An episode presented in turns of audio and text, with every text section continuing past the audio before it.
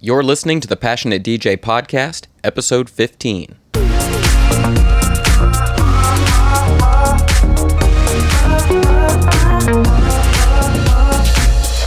Welcome to the Passionate DJ Podcast, where it's all about becoming a better DJ through passion and purpose. And now, your host, David Michael.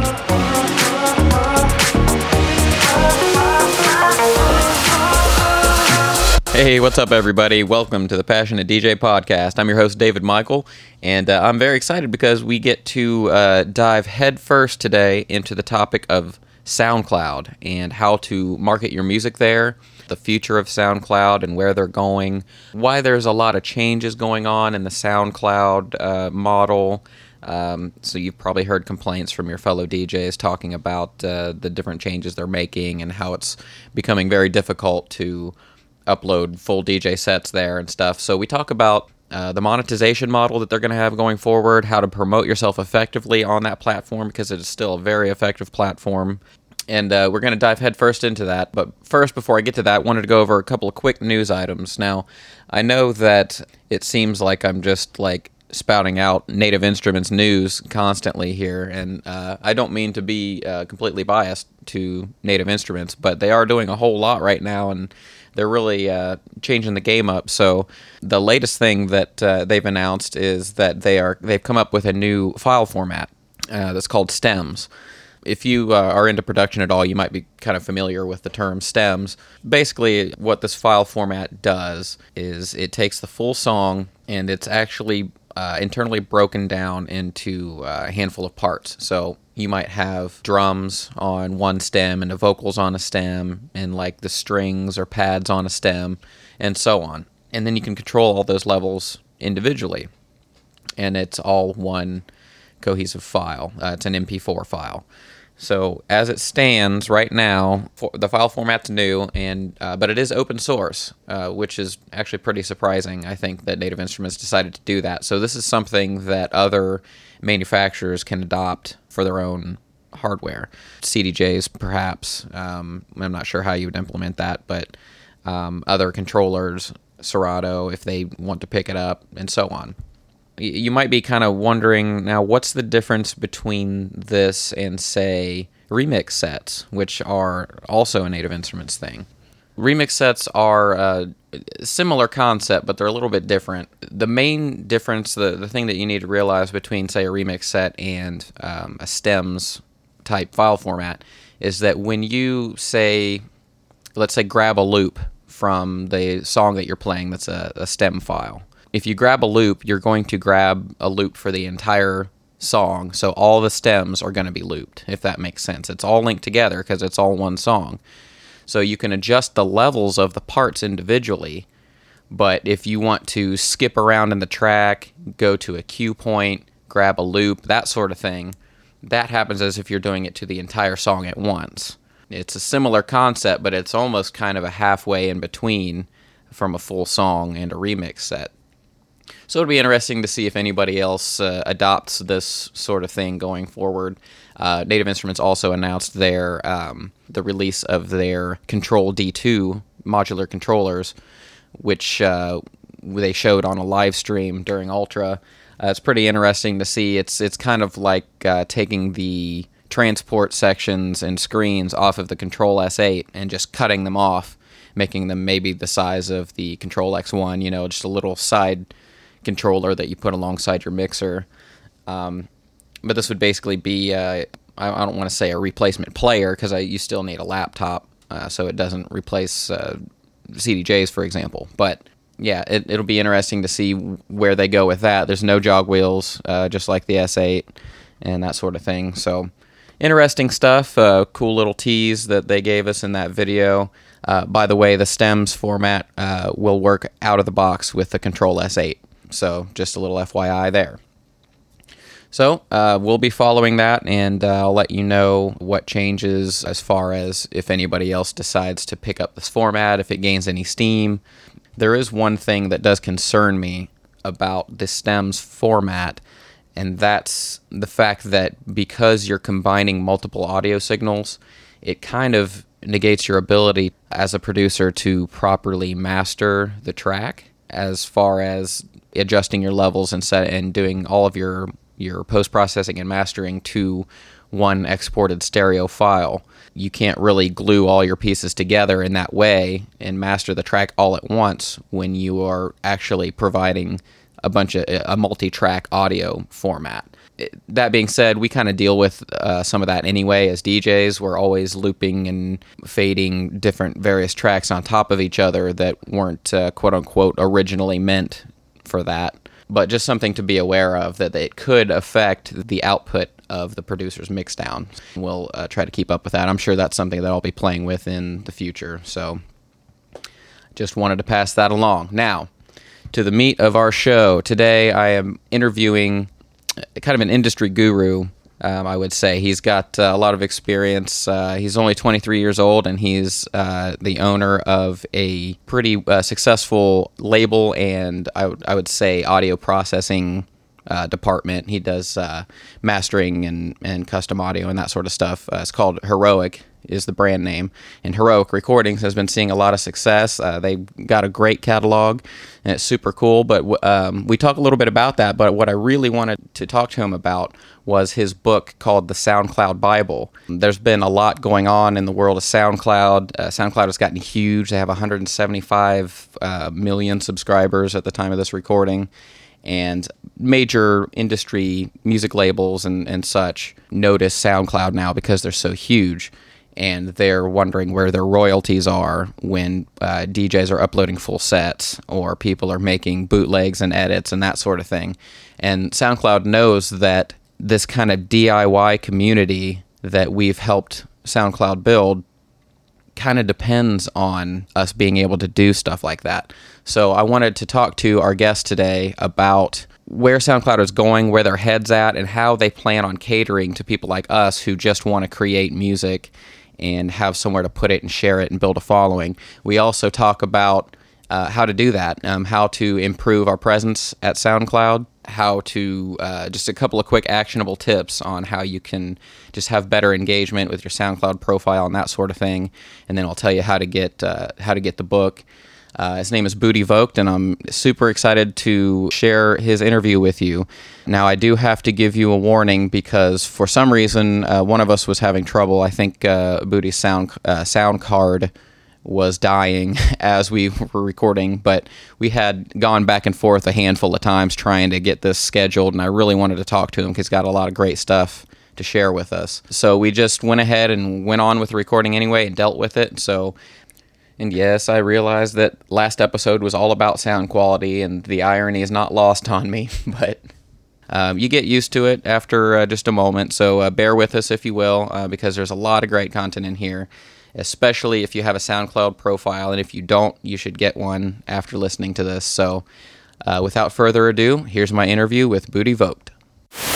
So, all right, passionate DJs, I want to thank you for joining us on the show today because I'm excited to present to you my special guest for episode 15, Budi Voogt. Now, Budi is a multi-talented industry expert, which is why I wanted to talk to him today. He's the founder of the music label Heroic Recordings and their full-service music division, Heroic Audio. And I'll, Budi, I'll let you come back and explain um, how that all works. But they offer services such as uh, custom audio, post-production, mixing and mastering, and that sort of thing and is also the author of the SoundCloud Bible. So, Budi, thank you so much for being on the show today. Thank you for having me, David. Now, I've kind of given our listeners just a brief overview, but I wanted to, to ask if you could tell us a little bit more about yourself and your experience in the music industry.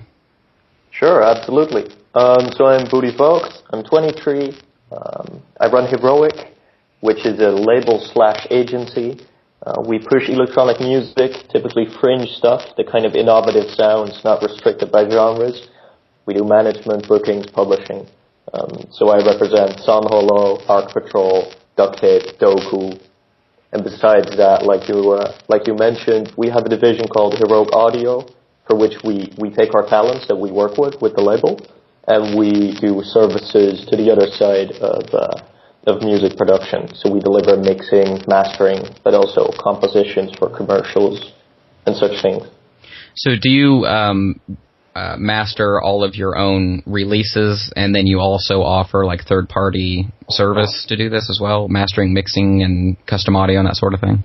Absolutely. Yeah, I have a, a very talented partner who is called uh, Tim Van Doorne, and he's one half of Duct Tape, so he's, he's a musician as well.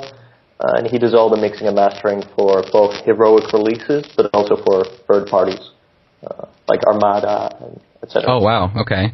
Great. So um, I wanted to kind of take an aside here and, and apologize. One of us is having uh, some issues here that's causing a lot of static. One of us is maybe having a hardware problem or a connection issue or something. Um, we tried to fix it and it's not working, so hopefully it's not too annoying. But I uh, just wanted to apologize for that. But um, really wanted to talk to Budi today because I feel like he's got a lot of, of golden nuggets to drop for us, um, being that you've got a lot of experience um, from different sort of angles in the industry.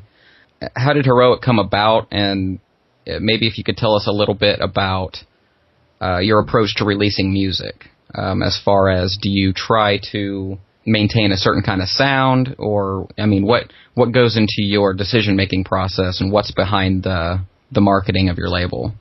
I'll start with the story about how Heroic came to life. Um, a quite organic process, which started about four four and a half years ago, when I was still in university, just starting out actually. And uh, my best friends at the time had just discovered music production and SoundCloud. And I was at the time navigating the field for starting my own business. Unsure of what to do, but certain that I wanted to be my own boss and to be entrepreneurial. They made a first track, put that up on SoundCloud, which did ridiculously well for the size of the platform at the time. So that was a trigger for us to come together and say like, okay, we have potential here.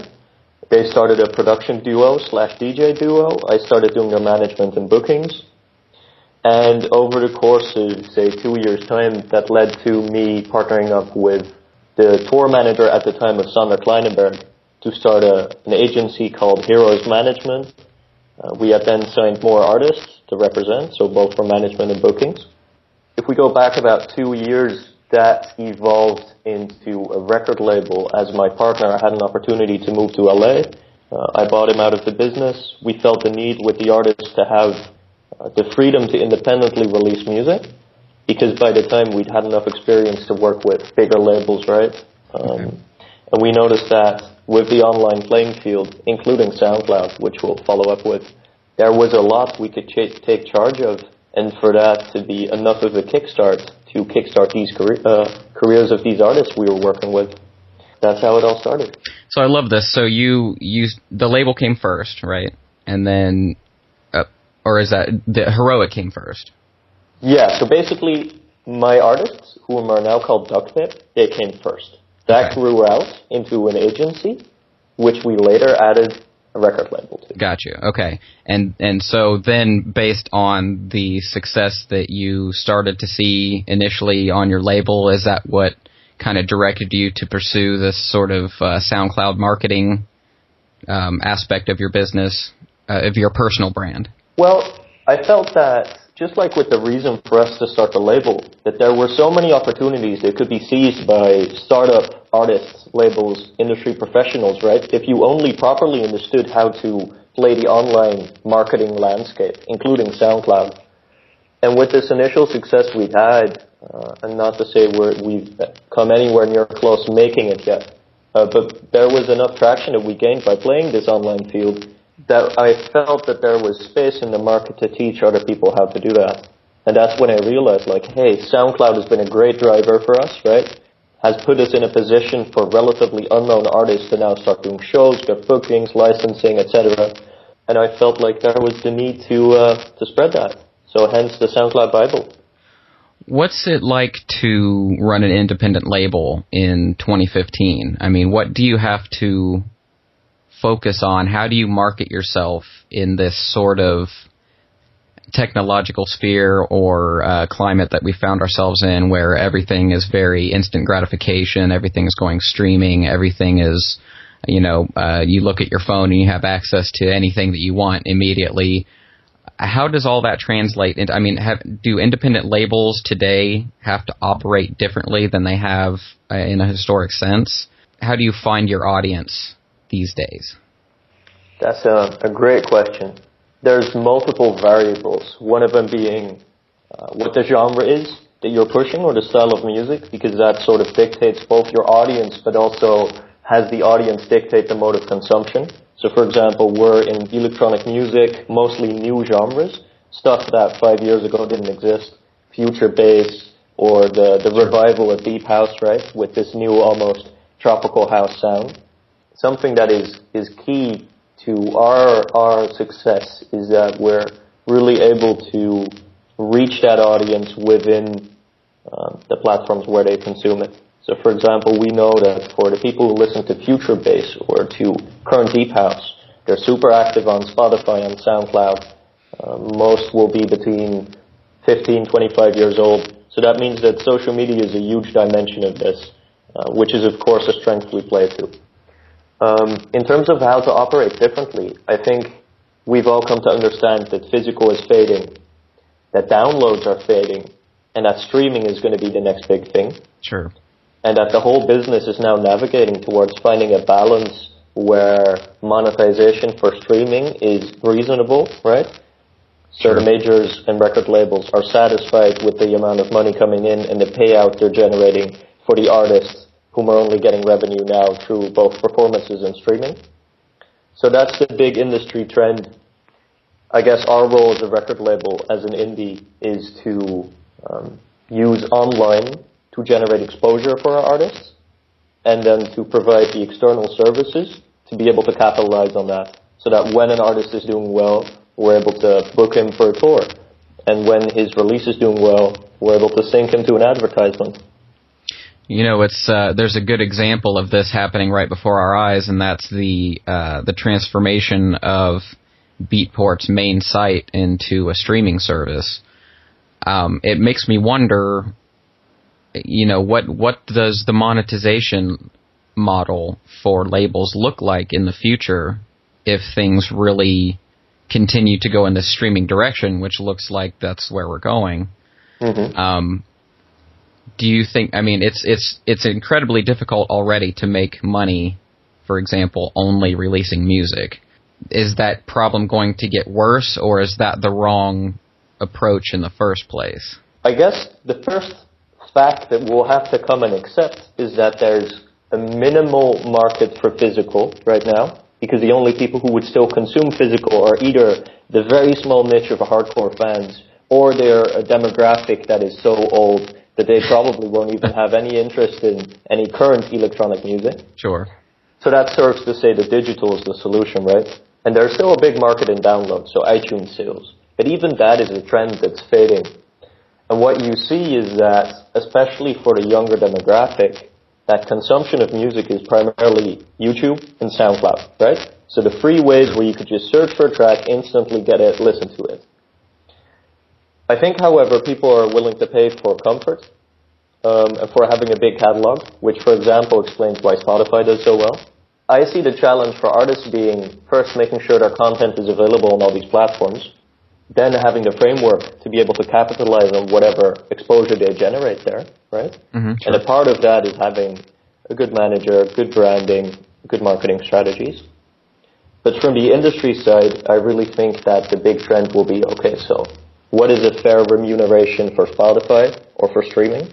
But then also on the on-demand streaming platforms. So for example, a SoundCloud or a YouTube. Um, YouTube already has an advertising model. SoundCloud just re- just recently started it. I think also you're going to see as the labels, especially the majors, realize that hey, okay, all the consumption is going through these channels. We'll need to find good ways to monetize. That probably in the coming years, um, we're going to find a medium, like a balance point, where the payout on even these free consumption plays, right? So you just going to YouTube and listening to a track is going to deliver uh, a reasonable amount of money to start sustaining the upper layers of artists. It's interesting because it seems like there's always this long delay before the industry catches up to where uh, the consumers are as far as consuming media.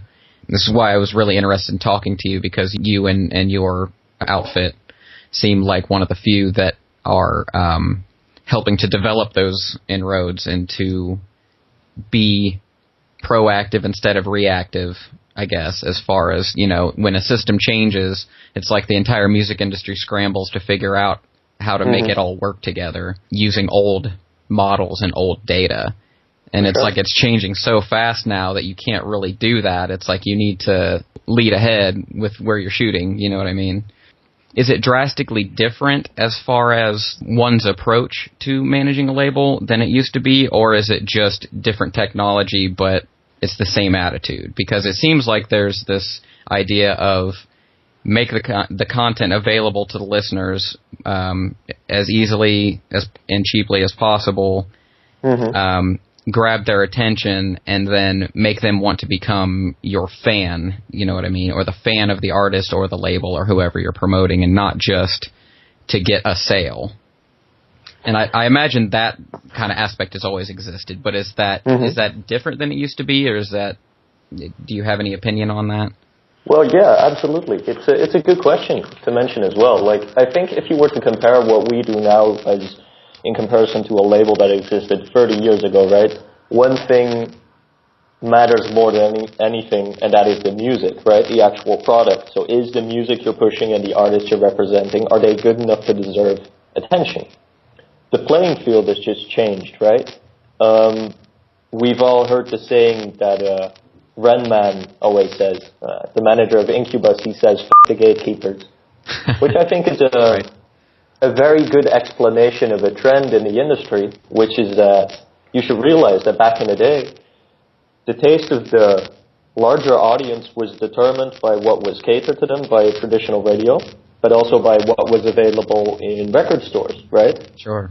Now both radio and both these record stores, what they were supplied was in turn dictated by the record labels. And what was on the record labels was in turn dictated by the label executives, the A&Rs, the managers. So that meant that the availability of music was determined by these gatekeepers, right? So as a musician, you're, if you wanted worldwide success, you needed to get through to them so that they could get through to the channels where, it, where it's pushed to the audience. I think now the gatekeepers are gone.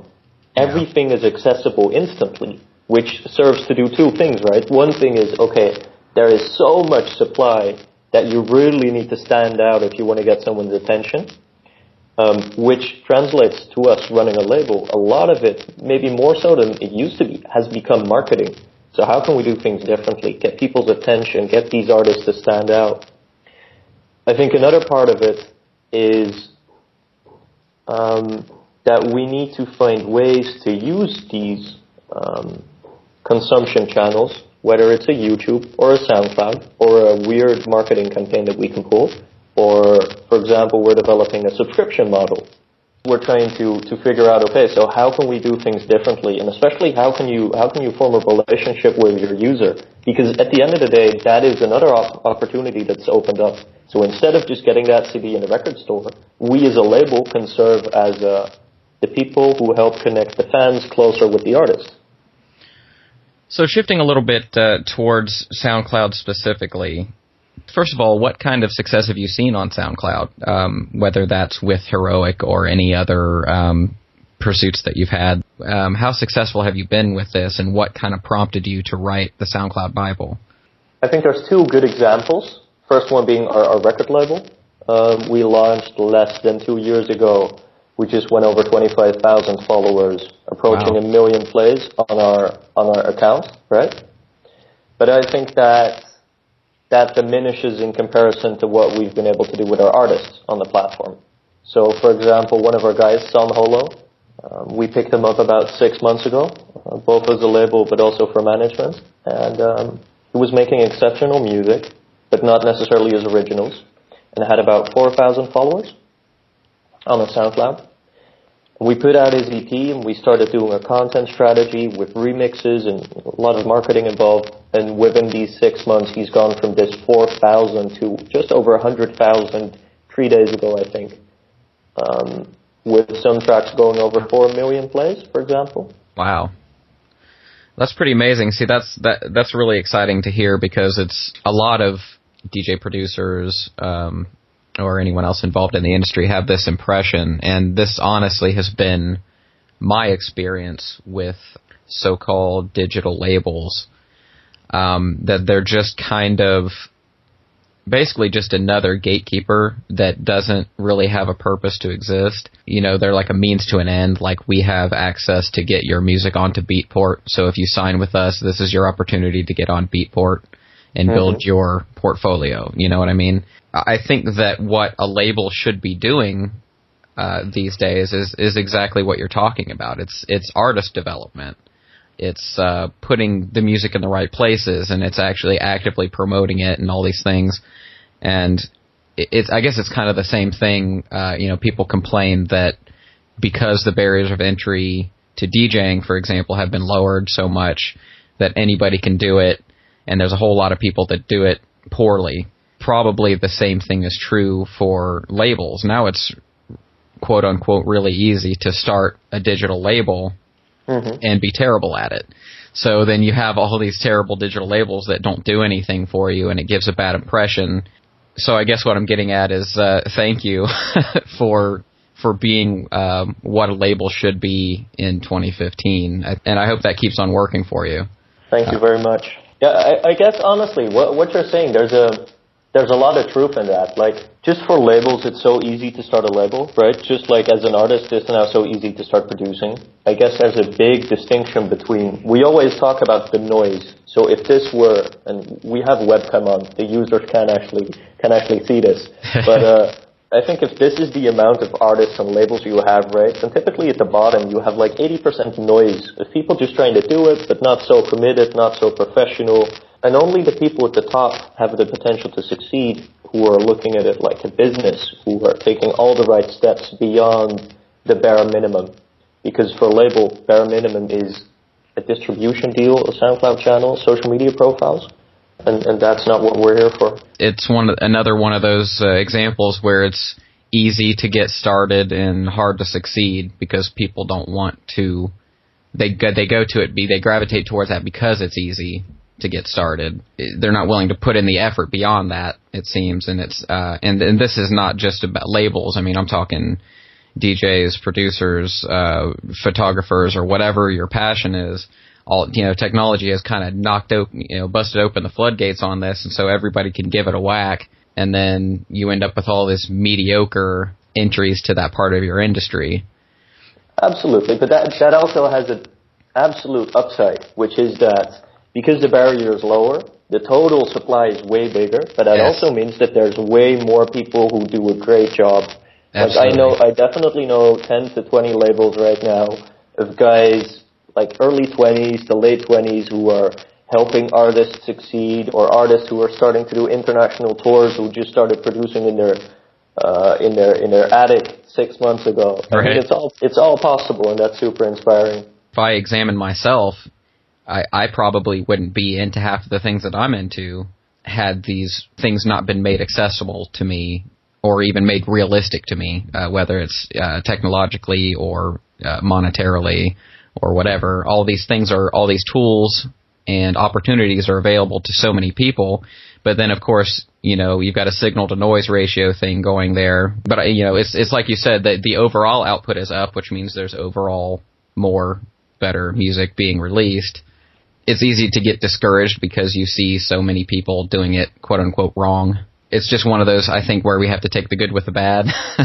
For sure. So what uh, are there any advantages to SoundCloud specifically over maybe other similar platforms? And overall and then of course as it relates to a DJ perspective. Absolutely. I think first and foremost, what helps SoundCloud Drive is that it's focused on one type of content, right? So on YouTube, mm. you have both video, but also sometimes video with the purpose of carrying music. Sure. Whereas SoundCloud is just music. So it means that everybody who gravitates to the uh, to the platform is either wanting to consume music or is creating music and wants to share it. I think that serves to uh, generate more engagement, right? So the community on SoundCloud is typically very active, yeah. and also also, I think a lot more reasonable than a YouTube community. So if you have a YouTube video, there's probably a lot of shitty comments of just random 12 year old kids, right? Right. Um, whereas for SoundCloud, you'll either get constructive advice, people sharing their thoughts on the track, what they like, what something else is you could listen to, would you like it? It's absolutely true. yeah, for sure. Or even blogs jumping in to, to, to paste links of the content mm. they've written based on specific tracks. Like it's really um, a thriving community, right, that serves to reinforce itself. I also think what's really strong about SoundCloud and what, what has helped them thrive up till now is that it facilitated DJs to upload sets and mixes and etc. I think you might want to talk about this. So they've been operating on a DMCA loophole, which basically allowed them to have unpermitted content on their platform, so long as they offered the ability for the rights holders to contact them um, and to take to take down the content should they want so. But in turn, a lot of DJs have flocked to SoundCloud, right? Because you could finally post a mix and do that and not have your video removed or your upload. Yeah, but now SoundCloud's gotten too big for their britches, right? They've got what 175 million users or something like that. So now, now that the spotlight's on them, what what does that mean for the future of SoundCloud and specifically for D, for DJs because DJs are the ones, uh, well, DJs and then people making remixes and edit, edits and bootlegs they're the ones that are going to get nailed by these issues of uh, copyright and stuff for you know people making claims and people using algorithms to detect whether or not they're you're using copyrighted content in your uploads. It's pushed some DJs away from the platform, and I'm I'm sure SoundCloud is fully aware of what's going on, and they want to cater to their own audience. So, do you have any idea where this is all going? Absolutely, yeah. I'm actually uh, I'm in Vancouver right now doing some okay. work with a company called The District, and they're basically a media company representing tastemakers like Mr. Suicide Sheep or Trap City. You probably okay. saw them on YouTube at some point. So SoundCloud has just started SoundCloud on, right? Their monetization model, so to say. Okay. And basically, the, the trend that we've been seeing is, is very logical. It's that they've grown so big that the rights holders are now saying, like, hey, wait a minute, guys, you're getting so much exposure, likely with a lot of our content, which you don't have permission to. We want to get paid, right? And SoundCloud didn't build the platform originally to have a, a business model that could sustain a payout to these rights holders even close to what they were expecting to get. Sure. So the past two years there have been negotiations, um, even SoundCloud offering the major labels an equity share in the business so they would be incentivized by its growth um, which all didn't work out until half a year ago when they launched SoundCloud On. Basically, what they're going to do is similar to YouTube. They will be running advertisements on content by accounts who have the rights to the content that they're monetizing. Okay. And the users who then consume that content. So, for example, you upload a, a track which you made yourself. You have the rights to. You're locked in as a premier partner, and you choose to monetize that track. Now, should I be in the U.S and come across your track in my stream or on your profile and listen to it, I might hear an, hear an audio ad of five seconds by Red Bull, right? And then listen to your track, and you will in turn get paid for that consumption. They've started to implement a solution to this problem, right, where the rights holders are not getting paid. And at the same time, they are still uh, allowing that gray area use. So if I, let's say I create I upload a DJ set or I create an edit or however you want to frame this, and mm-hmm. it's like uh, it's got a Kanye West song in it. Mm-hmm. Does this mean that is this a situation where Kanye uh, Kanye West uploads a track to his Sound SoundCloud profile? Anytime plays that he anytime anybody plays that he gets paid what happens if somebody plays mine? Does that mean that he gets paid because I'm playing his song and they're listening to it, or does that mean he can come to me and say, "Hey, you need to take this off your page because I'm getting paid for this"? Right. It means both. Um, okay. The system is not so advanced yet that it will um, recognize other people using a track that you are monetizing. So, for example, if we are to monetize a track on our Heroic page, but you were to upload that or use it in your set, it can't monetize that yet. In turn, what it can do is it can facilitate me to say like, hey, David's using my track. He didn't ask me for permission. Not cool. I want to take it down.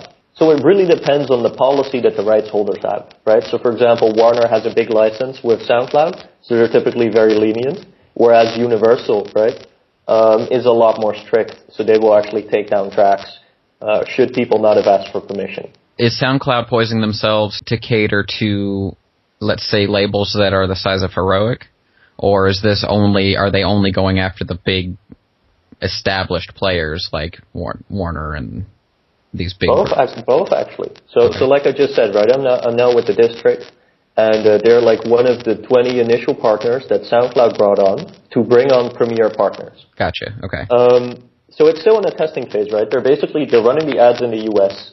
As that works, they're going to add geographical territories throughout the year until we're going to see the full world monetized, hopefully by the end of 2015.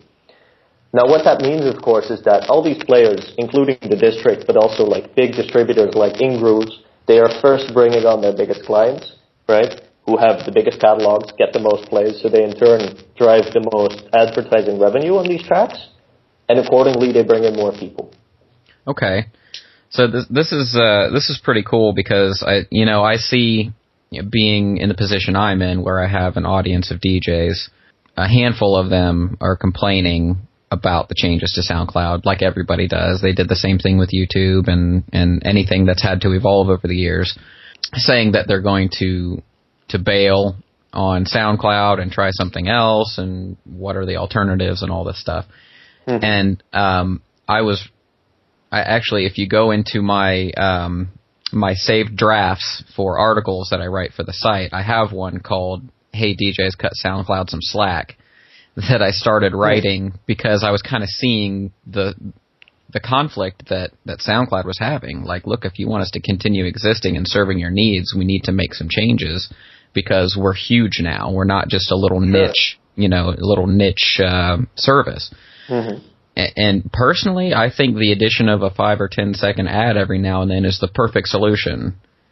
You know, yeah, I and I, I mean, we've we've all gotten used to that, and you know, people complained about it with YouTube, but now we all just expect that to happen, and nobody mm. stopped using YouTube because of that.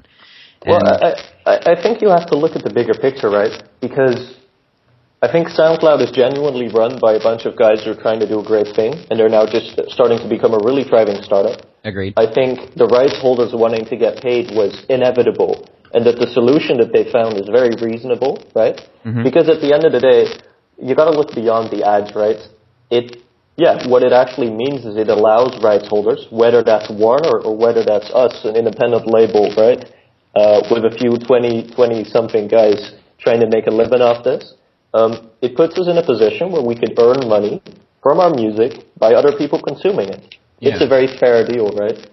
I think for all the naysayers and the people who are like, okay, so I can't upload this set with 27 illegitimate, uh, illegitimate tracks.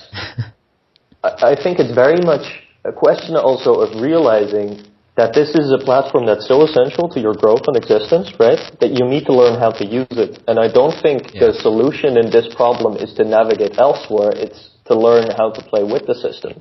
Because if you think about it, right, there's so many guys with like 500 followers on SoundCloud or DJs who play a gig once or twice for 200 bucks per month, right? Those are still in the in the noise ratio, but a lot of them are starting and trying to get up there to sure. the top top tier. People trying to make like really making a living off it. And I think once you get to that tier where you're making music off it, uh, where you're making money off it, you really start also recognizing the importance of being able to manage your rights and your assets. Um, mm. For example, I'll, I'll, give you a very practical example. One of our partners here is Mr. Suicide Sheep. I think he has 300,000 followers on SoundCloud. So I'll give you a very practical scenario. Artist comes up to Suicide Sheep. It's like, hey, I have an amazing track. I want you to upload it on SoundCloud and YouTube on the release day, right? So the guys agreed that track goes live on Suicide Sheep SoundCloud, which is super cool. And then someone else decides to use that track 20 minutes after it's been uploaded in a DJ mix, or uploads it to his channel, right? Then if you remove the major labels from this equation, but just look at this artist, right? Then it's absolutely not unreasonable for that artist to say like, hey, this guy didn't ask me permission. I'd like to take that download down. Sure. People forget that some of these policies are uh, can be beneficial to us as well. Yeah, for sure. I just I just think it's way easier to be on the sidelines screaming at the game than if you're actually participating, right? Mm. Yeah, absolutely. I have a statement from you that was uh, in an, an article you wrote uh, talking about SoundCloud, and it says the freedom to do whatever you want with music is at the core of what has driven the community of SoundCloud and its extraordinary traction with electronic music fanatics. And I think that's key. I mean, like you said, I really do. I, I feel the same way. I feel like that the people at SoundCloud are really trying to do what's best for their customers in general. And, you know, I don't think that this is some big cash grab corporate decision that they're just slamming down because they have the clout now, uh, which is what some people how some people tend to react. I mean, I, I truly believe that they're they're really trying to do what is necessary to to maintain this platform that has been so advantageous to us up until now that uh, otherwise isn't going to survive. This podcast is hosted via SoundCloud. I switched to SoundCloud not only because of the features and the convenience and, and, you know being able to easily embed streams wherever and that sort of thing, but so if you scroll back like on my Facebook timeline for Passionate DJ, like a year and a half, you'll see a picture that I posted that was a little gift package that SoundCloud sent me. Um, I was having a, a one year anniversary party for Passionate DJ and was mm-hmm. giving away little gift bags. They were a handful amongst a handful of people that I contacted and saying, "Hey, uh, my audience loves you. We were wondering if you would like to contribute anything." And they sent me like a whole bunch of stickers and buttons, like SoundCloud SoundCloud branded stuff that I could include in these gift bags, which was cool. But uh, the coolest part was they whoever sent it to me sent a handwritten note, and it said, "Congratulations on your one year anniversary. Uh, thank you for your uh, participating in the community at SoundCloud or something like that." So I've got that hung up and uh, you know close to my DJ booth now. I thought that was really cool that they took the time to do that and that made a big impression on me to where I wanted to to be like, okay, let me figure out what's in their heads and what they're doing here because they they seem to care. For sure, yeah. I, I think I think a lot of that is company culture, and I think leaders dictate that. And for as far as I understand and have experienced, this is a group of people trying to do something cool, uh, and it's it's enabled us to do a lot of cool things too. So and SoundCloud's yeah, not it. not paying me to say any of this, by the way. They're not a sponsor of the podcast. So, Budi, what are some things? Uh, maybe a couple simple tips. Uh, I don't want. Uh, I, I, want everybody to read your book, and I'll ask you where they can get that uh, here shortly. But um, maybe just a couple of things that uh, DJs or producers can do uh, to maybe increase their their growth and or their engagement on SoundCloud specifically? Uh, sure. Assuming they already have a SoundCloud SoundCloud profile, uh, mm-hmm. what are some tips that they can either build their audience or uh, better cater to their audience on that platform? Whenever I answer this question, right, there's one thing I always want to communicate very clearly, and that is that if you're really looking to succeed as a musician, you got to make sure that you have an exceptional product. And even if you pull the best marketing strategies in the world, if you have mediocre music, then that's not going to make a difference, right? Right. Um, so before you get to any SoundCloud marketing, I would take your content, I would take music of the five people you most admire, I would put that side by side, and I would try and objectively judge if you're coming even 80% close. If not, your time is best spent first refining the product. Because what I see is that the artists that I do management for that succeed have had a track record of at least five years of making music 10 hours a day consistently before they reach the point where they get overnight success. So like they say, you know, uh, overnight, overnight success takes a long time. I think that's very true and something that a lot of people miss. So that's a reality you've got to be aware of. So this is not a case of uh, throwing a bunch of stuff at the wall and seeing what sticks. This is wait until you get it right. Well, it depends on your goal, right? I mean, if you have a DJ mix and you just hope for 200 people to listen to it, then maybe my marketing strategies will make the difference. But they will really make a difference when you have an exceptional product and you know you're good enough to be able to make a living off this, and then you properly market it. Now, assuming you have that, right? Few actionable steps would be of course, make sure you have unified branding. So as an artist, you need to have a signature visual style that needs to be throughout in all your social profiles. That means that your Facebook needs to look somewhat similar to your SoundCloud, to your Twitter, to your whatever. That means that your artwork needs to be in line with that. So that when people see your visuals, they think of your music, and when they hear of your music, they see your visuals.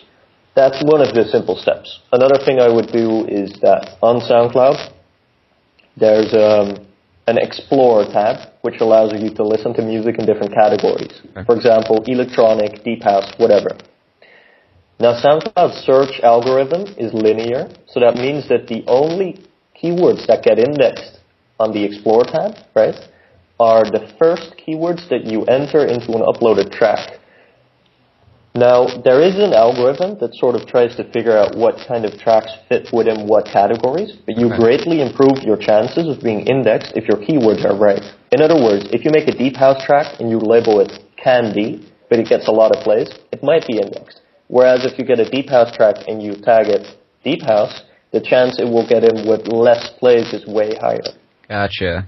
Then, so you're talking about like the tags that you put in when you upload a track. Yes. Gotcha. And people should also know that any tags further than the first are not actually used for indexing. Wow. Okay. So they're there, but they don't actually do anything. So they, do they, they don't do anything at all, or they just do they affect the algorithm at all, or the search? They help. They help in the search, but they don't really help towards the indexing. So even though they might find them more findable, the first results, even in a search, not on the Explorer, are typically going to be the ones which correlate with the genre tag that's first entered. Gotcha. Okay. Another piece of actionable advice is to uh, properly use the reposting feature, right? Uh, Okay. What many people don't realize is that you're able to repost something, then you can unrepost it, and you can repost it again, and it Oh. gets and it gets gets pushed to your audience. So, for example, if you have a track that came out on a label, and the label uploaded your track, then you could repost it once a day. I would recommend at peak hours, right? So, for example, uh, 10:30 a.m. PST to repost it every day for like two weeks. Okay. So this is uh, so uh, in, rather than reposting like just random things that you like, you're saying like if somebody has a release that's uh, related to you in some way, you can repost it not just once, but you can. This is something that you can make part of a daily routine to Yes. uh, in order to kind of throw it in front of people's uh, feed or whatever you want to call it. Absolutely. So, for example, our heroic label page has like 25,000 followers, but we try and publish something towards our audience on SoundCloud once a day. So, if we don't upload something ourselves, we'll make sure to repost something of an artist of ours, right? Okay. And if we already reposted that, we unrepost it, we do it again. Do you know? Is there any way to automate that yet? I'm sure there is. I don't think that's necessary though. Okay. Because there's there's a reason I say this. We notice that when we repost, for example, the same track for more than a week, we'll actually get our followers just commenting like, "Hey guys, we love your music, but you've been reposting this so many times. Could you please calm down?" Right? And that's of course the point when we stop. But it means that people actually don't mind, but you need to you need to curate that content as if you would if you were a listener and it was pushed to you, right? Probably similar to a Twitter approach for anybody who's doing any Twitter marketing. You know, you can. It doesn't have an algorithm that changes when you see it. It, it I assume it just pops up when it's reposted, right? Like if you if Yeah. you do a Yeah, yeah, repost, it just shows up in the feed. It's not like uh, it's going to try to cater it to who they think wants to hear it um, based on some algorithm. So. Uh, and Twitter kind of operates the same way. It's just an all-in. Whatever pops up at that time is what shows up. Yeah, certainly. And then a last thing I'm going to add is that something that has been a trend recently, especially with uh, the Facebook like to download app failing, is uh, like to download applications for SoundCloud and YouTube. Now, very few people notice because we haven't really publicly gone live yet, but my team has actually developed a service. It's called Unlock This, and we're a, a content delivery platform uh, that has like gating functionality. So you could exchange whatever, whether an MP3, a zip file, a wave, to your audience in exchange for a follower on SoundCloud or on YouTube or on Twitter or Oh, okay. on Facebook, actually. So this will be like a, a sort of portal that uh, that does this for multiple platforms. Absolutely. We're, we're adding a ton of new features now, but you're actually able to get into the platform already if you invite a friend who you think would be interested too. Um, so, so we already have a, a quite broad user base of tastemakers who are using this to grow their audience because, like we were discussing before, not so many people buy downloads. You could ask your audience to pay, but instead in social currency. So it kind of sets up a, a social pay gate for for those who have have a loyal enough audience that they would be willing to perform whatever call to action. Absolutely. So something you see you see happening a lot is people would say a thousand followers on SoundCloud. They publish a track. They go to unlock this. They make a campaign and they edit that campaign into the buy link of the SoundCloud upload, and they customize the text to uh, free download or something, so that when someone listens to the track on SoundCloud, they can click free download, come to unlock this, follow the person on SoundCloud, get the MP3 or whatever. Okay, great. So, uh, Budi, this has been great. Uh, I really appreciate you being with us and just giving us tons of great information. Uh, love the action items. Thank you. Really appreciate that. Uh, I wonder if you can tell uh, my listeners, well, a little bit more about the SoundCloud Bible, uh, what they might read and discover and learn, and where they can get it. Yeah, just I would love for. I'm sure I'm not the only one that wants to to give it a read. I haven't read all the way through. I read the the, the sample chapter and and immediately knew that this was good stuff. So, uh, what else is is uh, is within this great resource? Thank you. First, um, SoundCloud Bible is basically um, an ever-growing guide that I wanted to be the most extensive guide on SoundCloud out there. Like I just explained, our, our, our reasons for for really recognizing SoundCloud as such a useful tool uh, is why I wrote the book. And I just launched the second edition, which includes advice on how to understand the platform if you're a novice, to insider tips and tricks that you can use to get more out of it if you're an expert user. That also means that we go, I go far beyond into content strategies. So how to really start developing momentum as an artist. Uh, to build a career. For example, like what we did with San Holo, who's now over 100,000 followers tips on how to get blog coverage, how to get signed by a record label, but also actionable advice on how to set up a, a great account, get more plays on your uploads. Um, it is really the most extensive guide on the subject. So it sounds like it's not only directed at kind of the mechanics of SoundCloud, but kind of how to promote yourself socially and online in general, and how to do that utilizing SoundCloud. Uh, is that a fair statement? Absolutely. Right. I try to I try to make it so comprehensive, right, that you could take that book, and if you have any ambition to be a successful musician or music industry professional, or even if you're not a musician but you're doing something that requires an online brand, right? Uh, for example, a podcast.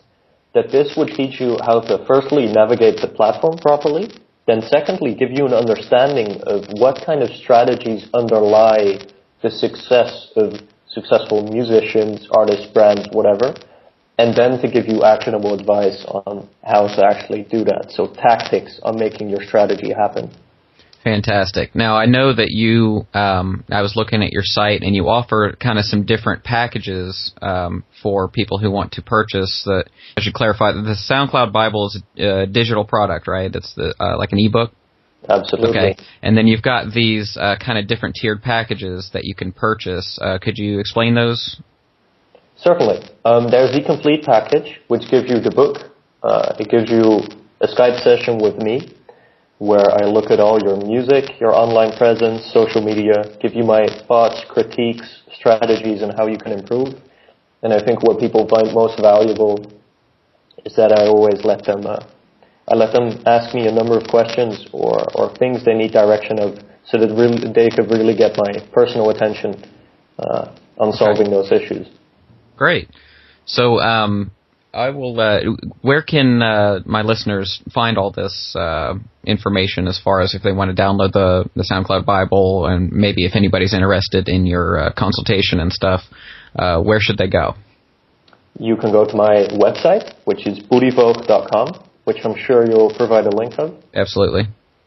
I write about uh, about the music industry there. Um, it also has a link to my book, which you will find if you go to my website. And uh, yeah. Okay, and check out the label.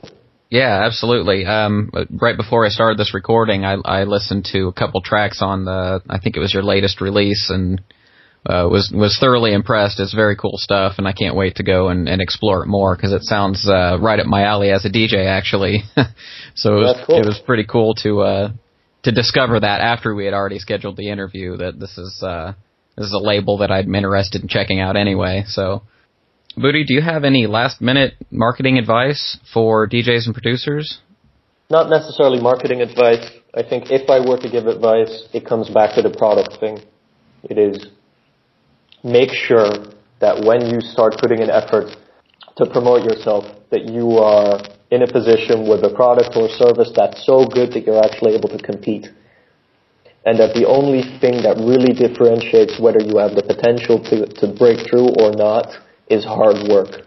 Like really, all the guys that succeed, even though it seems like success, uh, being a sellout, having the right connections, what underlies all of that is hours and hours and hours of hard work. So if you want to do it, you can. Just work hard. Budi, this has been an amazing interview. This is so much great information. Um, everything that we discussed today, all the resources will be available in the show notes, and um, I'll also, in case uh, people aren't uh, sure how to spell your name um, or whatever, I'll I'll post a uh, let's see, I'll make it passionatedj.com forward slash uh, sc bible, and it'll just uh, uh, hopefully forward straight to uh, your page for people who want to pick that up. I'm certainly going to pick it up and give it a thorough read. Thank you so much for joining us today, Budi. I really appreciate it. Thank you for having me. It's been a pleasure. All right, that concludes my awesome interview with Budi Voogt. Definitely check out the SoundCloud Bible. Just uh, head to the show notes for this page, passionatedj.com forward slash 015, and you will get to all the resources mentioned in this episode of the podcast. Don't forget, if you want to submit a question to the podcast, just go to passionatedj.com forward slash ask. You can leave me a voicemail, and uh, we'll have a chat right here on the show, and I'll do my best to get your questions answered. Take care, and we'll see you next time for episode 16. Thanks for listening to the Passionate DJ podcast at www.passionatedj.com. Check out the fan page at facebook.com slash passionatedj or on Twitter at DJ with Passion. And always remember to keep on spinning.